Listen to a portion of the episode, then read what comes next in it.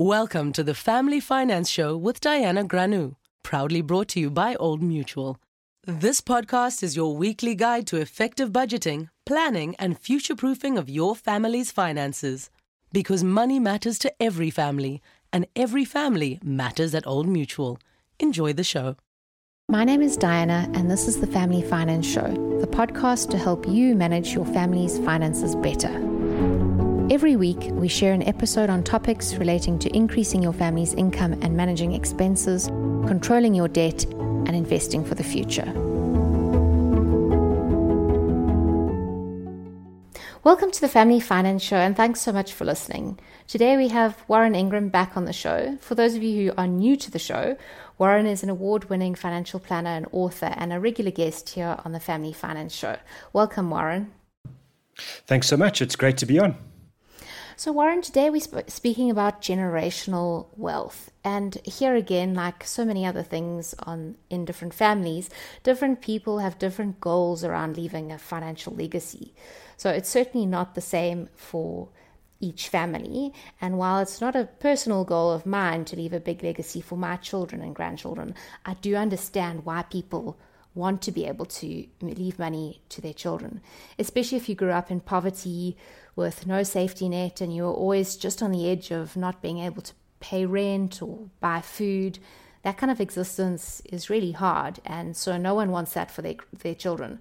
So I get it. People want their children to start from from a higher level than they started from, and they, they never want their children to experience uh, poverty. But maybe just to start, do you often get people coming to you for advice on how best to leave a legacy for their family?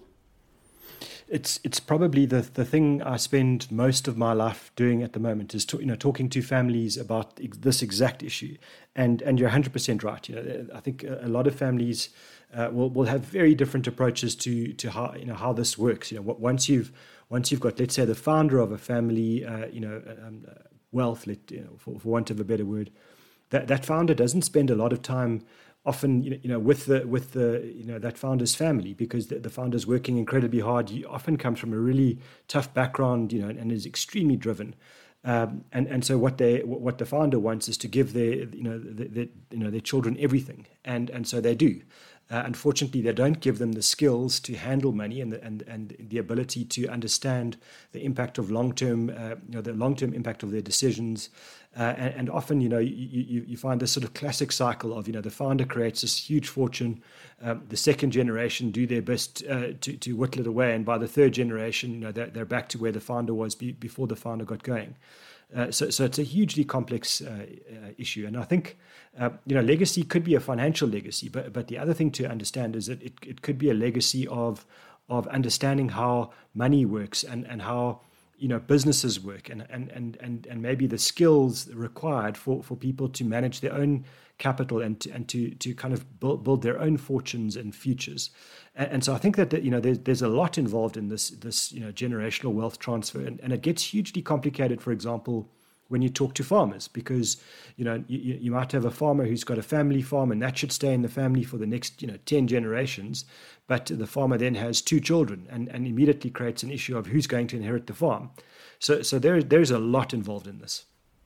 Um, when you were talking about uh, that, that, stat or the, the research that shows how quickly generational wealth is lost, I, I, also looked into that for this topic when I was preparing. And uh, in most cases, it's, the stat that I found is 90% of the uh, wealth, 90% of families lose their wealth by the third generation. So I was doing a bit of research to see examples of different families. And here in South Africa, we have one of the wealthiest families is the Oppenheimer family. So, uh, Ernest Oppenheimer founded Anglo American, and he's passed on this massive wealth to four generations. And I think there's a fifth now with uh, Jonathan Oppenheimer's three children. But this is quite an unusual um, situation. I think that, as you say, most most families lose that uh, that generational wealth by the third third generation. Um, but it also reminded me, and I can't, this is not a comment on the Oppenheimer family. I, am not sure, I don't know them at all, but I um, had an experience of working as a waitress in a pub in Cambridge in the United Kingdom. And there was a chef that worked there. he was I don't know I must have been about 18 or 19 and and I think he was about 22 and he was doing this job uh, a chef in a in a pub in the UK is not a very skilled job but he was doing it and he always used to say I'm just doing this job until I turn 25 because then I inherit everything in uh, a trust fund. He had a trust fund. He got he got control of the, the trust fund when he was 25. So that was like it was actually a bit disappointing because he had really no ambitions except to wait until he turned 25 and then to stop working and spend all the money he was going to inherit, which uh, to me doesn't sound like a very exciting life. Um, but any tips, Warren, to prevent that from happening if you are a person who wants to pass on generational wealth, but you don't want your children to kind of just wait until they get their inheritance? Yeah, I think uh, I think we actually have some great examples, but we just we don't always know what, what, what's unfolding in front of us until someone points it out. So, so the, the people that are hugely accomplished at, at, at this kind of intergenerational wealth transfer uh, w- would be a lot of the older, you know, very old, in fact, uh, European families, and, and, not always aristocracy, but uh, but just European families, you know, that have, that have kind of specialized in in, in moving the, the you know this this generational wealth uh, on to you know up to sometimes now you know eight or nine hundred years worth of, of wealth transfer. Uh, and, and the best example that we would see, because a lot of the time we will never see uh, those families. We don't know about them. They're not public figures, uh, and, and, and their money is certainly not uh, you know, broadcast as, as holdings and shares, etc., etc. But, but the best example that we can see in the public domain, for example, would be the British royal family. And it's no coincidence that every male member of the British royal family uh, has military service in their, in their career. It's no coincidence that every one of them has to support uh, a, a, charity, and in fact, they can't just you know attach their name to a charity and attend a, a gala function every now and then. You know, the, the, the, press in South Africa love to cover you know Prince Harry going to build houses you know in in in in, in Lesotho and, and, and around South Africa. Uh, I'm sure he was doing it because he wanted to, but there was another reason, and the and the uh, the other reason was because it's part of what's required of the family in order to, to, to attain certain benefits from the family wealth. From, and, and a lot of these are, are, are built into structures, you know, called trusts. Uh, and they're certainly not designed to be super tax efficient or something like that. They're designed to be controlled by people who are independent of the family, but who have a set of rules, and it's usually called a trust deed, that are designed by the family, and, and they have to hold the, the, the future beneficiaries to account. So, for example, if you don't do military service, that, that means you're not going to be entitled to all the benefits uh, of, of, of the family wealth. Secondly, you know, if you don't perform your, your royal duties, you're going to lose out. And thirdly, if you don't go and participate in the, in the charities, etc., etc., then you, you lose out further and and what what the the purpose of this is is twofold. One, it's not just about a you know kind of a set of hurdles that the person has to overcome.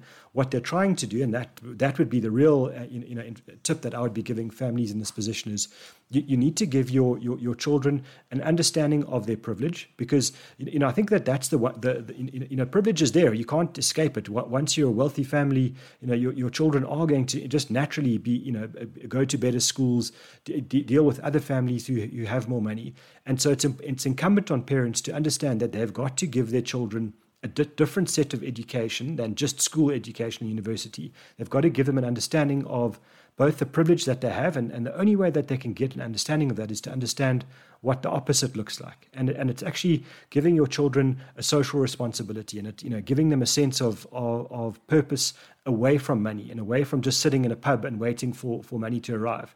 You know, and so that could be conservation projects, it could be you know, building houses, it could be you know, starting schools or, or feeding schemes, etc., etc. But it should be clearly documented. It should be clear steps that people have to follow.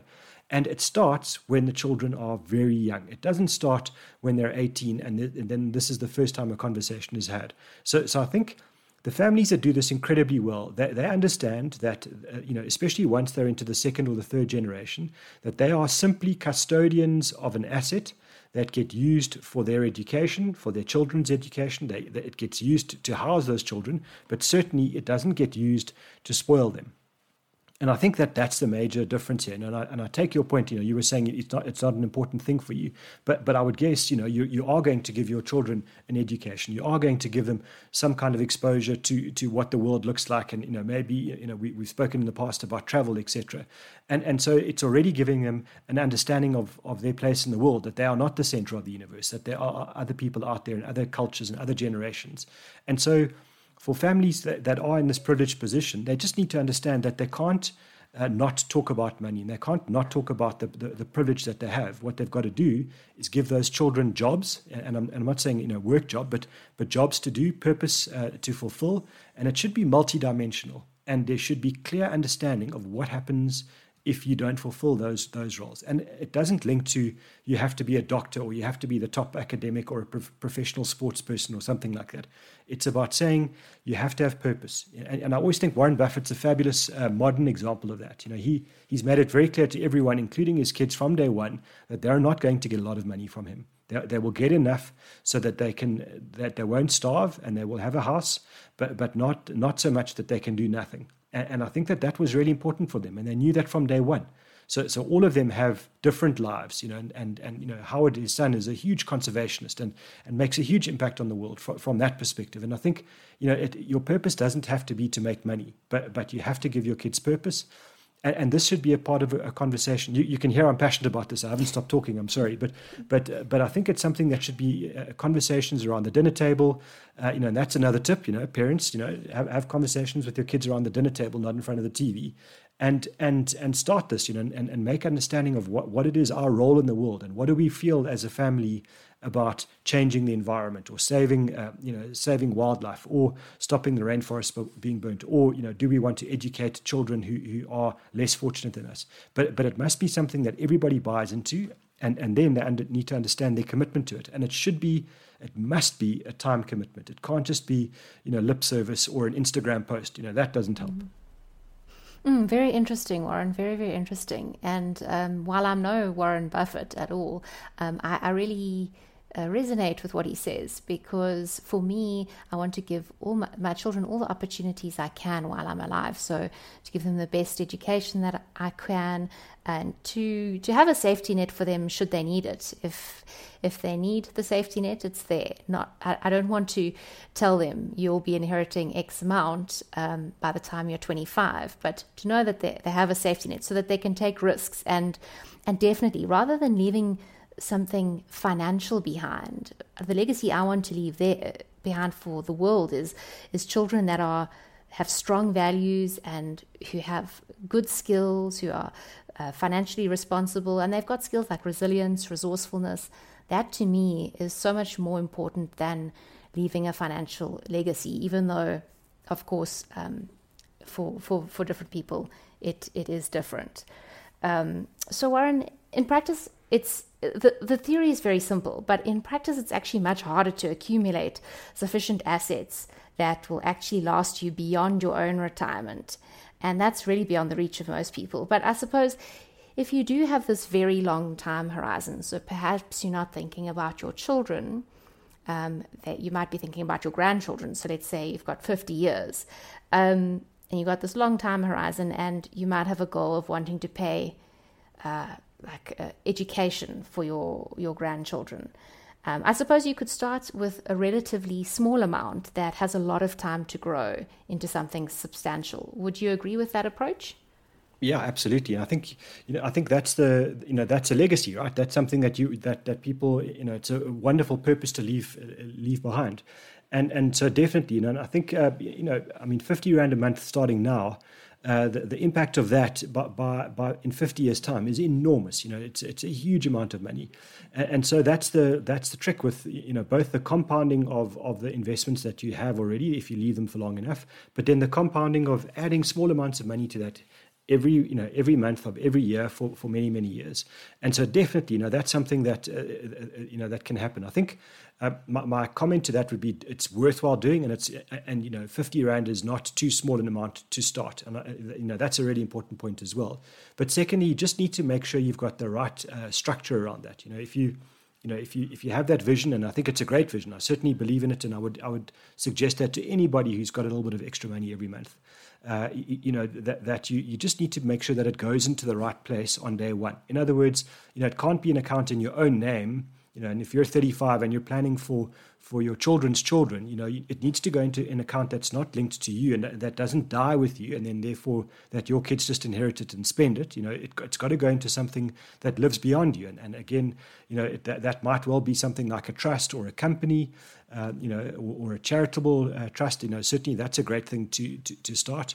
Uh, and and then you know build that for, for, for, for the whole family to understand. This is what we're doing. We're, we are setting aside 50 rand a month. This is where it is going. It's not going to be for your benefit. It's going to be for your children's children. And, and this is how we're going to grow it. And, and, and definitely you know, I think it's a, it's an awesome idea. And I think it's uh, and, and, and, and as I say you know people don't need to be multimillionaires. They just need to start with a small amount of money that gets set aside for a long period of time yeah, and I think the the important thing on top of the transparency that that you've mentioned and that I think is also very important is that you've got to have a kind of vision for what the money will be used for when you're gone. So if it is for education or if it's for travel or if it's for starting a business or whatever it's for, you've got to be quite clear and then communicate that to everyone so that it just doesn't become fun money to be spent on a yacht or I don't know, uh, whatever other money that can be just, you know, whittled away through the generations. Um, do you have any last advice for people who want to build generational wealth, Warren? Yeah, I think um, I think you actually t- you're touching on the point, uh, you know, very very very clearly there. One of the things to understand is, you know, the, the best democracies in the world, uh, you know, just all, overall the best countries, the best companies, the best schools, the best universities, charities, uh, businesses the, the one thing that they all share is they've got a documented, I'm going to call it a constitution, but the name will change whether it's a company or a trust or whatever the deal is. You know, but for a country, for example, there is a documented constitution that guides the principles of what needs to happen. And, and that would be my suggestion for all families that are in a position where they, where they believe money might move from one generation to the next. And it's even more critical if it's going to go to the second or third generation. Have a family constitution that decides these things, have it written down, it doesn't mean that it becomes a dead document. It could be something that the family looks at once, you know, once a year, and they and they update and they revise, and and that becomes part of things like your trust structure. You know, that becomes something that's documented and observed by independent trustees who look at these things.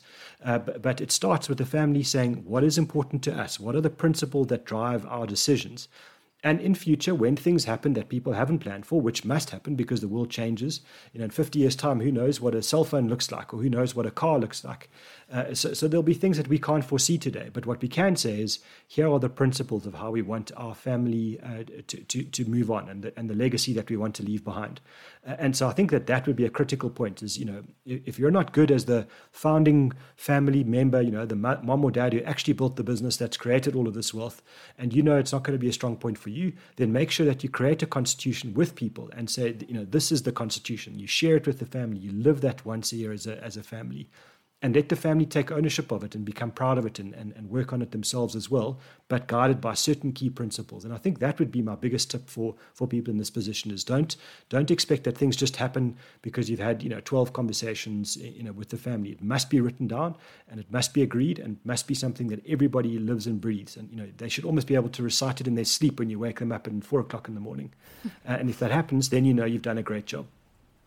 And just before you go, Warren, um, I just want to touch on something you, you mentioned earlier about a farm, for example, uh, inheriting land. And I'm also thinking about a business, so in, passing down a business to the next generation. What happens in these cases where there are more, there's more than one child that has to uh, inherit this asset? How do you go about uh, dividing this fairly? Uh, do you have any guidance for people who are thinking of either passing down some uh, land or some uh, or a business to future generations? Yeah, so, so there are there are a few kind of sets of principles, I guess, that, that, that people could be guided by. I don't, I don't think that you know in this instance that you know one solution fits everybody. So, so for example, um, you know, if you you mentioned the the Oppenheimers, one one of the things that's very clear there is that they're not required to be the CEO of, uh, you know, in the old days, De Beers or Anglos or anything. They, they're not required to run the family business. Um, and, and so that's important, you know, that, that the family constitution, you know, if, if, a, if a company, for example, is the thing that created this, this wealth, then, then it's not required of them to necessarily be the, the, the people to run it. You know, if they are the best people to run it, that's great. But the family constitution should say that the interests are, are of, the, of the business and the family. And the family is best served by a very healthy, very productive business that continues to grow and adapt to the world. Uh, and it's you know it's crazy to think that it just because you know you share you know DNA with someone that you'll now suddenly become uh, you, know, a great business person that that might be the worst thing to do. So so I think it's important to say that you know we, we are custodians of an asset and our job as custodians might be to appoint the best managers of that asset. So so I think with the business it's you know you know that's the, the it's certainly a golden rule in in that whole thing and if I were if I watched over over now the last two decades the, the successful transition of ownership of businesses from one generation to the next one of the things that's happened is people who are interested in the business, you know, if you're a child, you know, now a young adult child of of the founder, the, the, then a successful transition is you go into that business right at the bottom, and you work in that business, you know, earning your stripes like anybody else in the company. Potentially, you know, you might even have to work a bit harder than everyone else, and and you don't have a privileged position. Uh, you know, you, you you work your way up, and and you might find that your natural level is halfway up the organization. It's not at the head, and that's absolutely fine. I think for farms it's much more tricky because uh, you know you know uh, in the old days you know it was just the oldest son got the farm. You know it didn't even matter if if the if the daughter was the oldest. You know that she just lost out, and, and thank goodness the world has evolved from that. But but I think it's important to to have those conversations with the family early on. Uh, and one of the things that that that kind of the the the, the uh, matriarch or patriarch of the family, if they are the farmer, what they should be doing is setting aside money on a monthly basis for themselves so that they, their wealth becomes built separate from the family farm. And I think that that's a mistake a lot of people make is they say to the, you know, the, the person taking over the farm, look, you can just buy me out one day. You know, the, you know, farmland grows at a much faster rate in value than almost anything else. So it's going to be impossible for that to happen. But what you can do is you can say, I didn't pay for the farm. I inherited the farm. And so what I'll do is I'll set aside some money every month uh, for myself and for my retirement and, you know, buy myself a home one day away from the farm, uh, you know, and, and live, you know, live somewhere else one day. And I've got enough assets uh, that, that have been accumulated with farming, but not related to the farm that I can look after myself one day.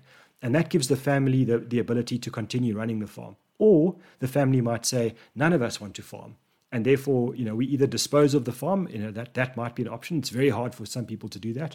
Or we, we need to uh, appoint a professional manager of the farm and we will agree a method. Again, it goes back to the constitution. We'll agree a method of how this farm should be run, how, how this farm manager gets paid, and how, how money gets distributed to us if there is any money left over. And, and that's important as well. There shouldn't be an expectation that you're always going to earn money from a thing like a farm. You know, it's so cyclical.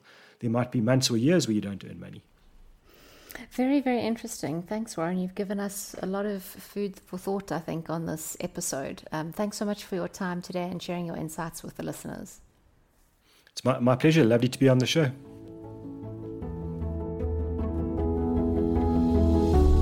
Thank you for listening. I hope you enjoyed this episode. Make sure you subscribe to the podcast to stay on the journey to improving your family's financial well being.